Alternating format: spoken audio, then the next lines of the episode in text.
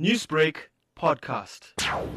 If I came to the scene, there were people, two ladies laying down. There was a sad thing. Lethu, this is the second incident in just a week in the area where bodies were found. What has been the community's reaction to this? As a CPF chairperson, we condole this thing because we were on this month, we were doing awareness programs with the stakeholders. So I don't know what happened. I don't know which people are doing this, but my, they must stopped. please.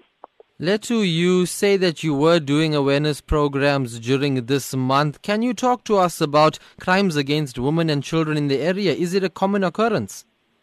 No, it's not a common occurrence because we had uh, in, in places for this in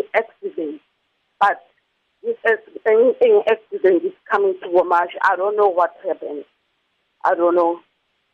In light of these recent incidents, what is the Community Policing Forum going to do to try to ramp up and get the safety of the residents a top priority? In this accident for these two ladies, as a woman, we have to push to do GBV programs because if you stick to GBV programs and told the told the people how to handle yourself, how to defend yourself, maybe it's better for them.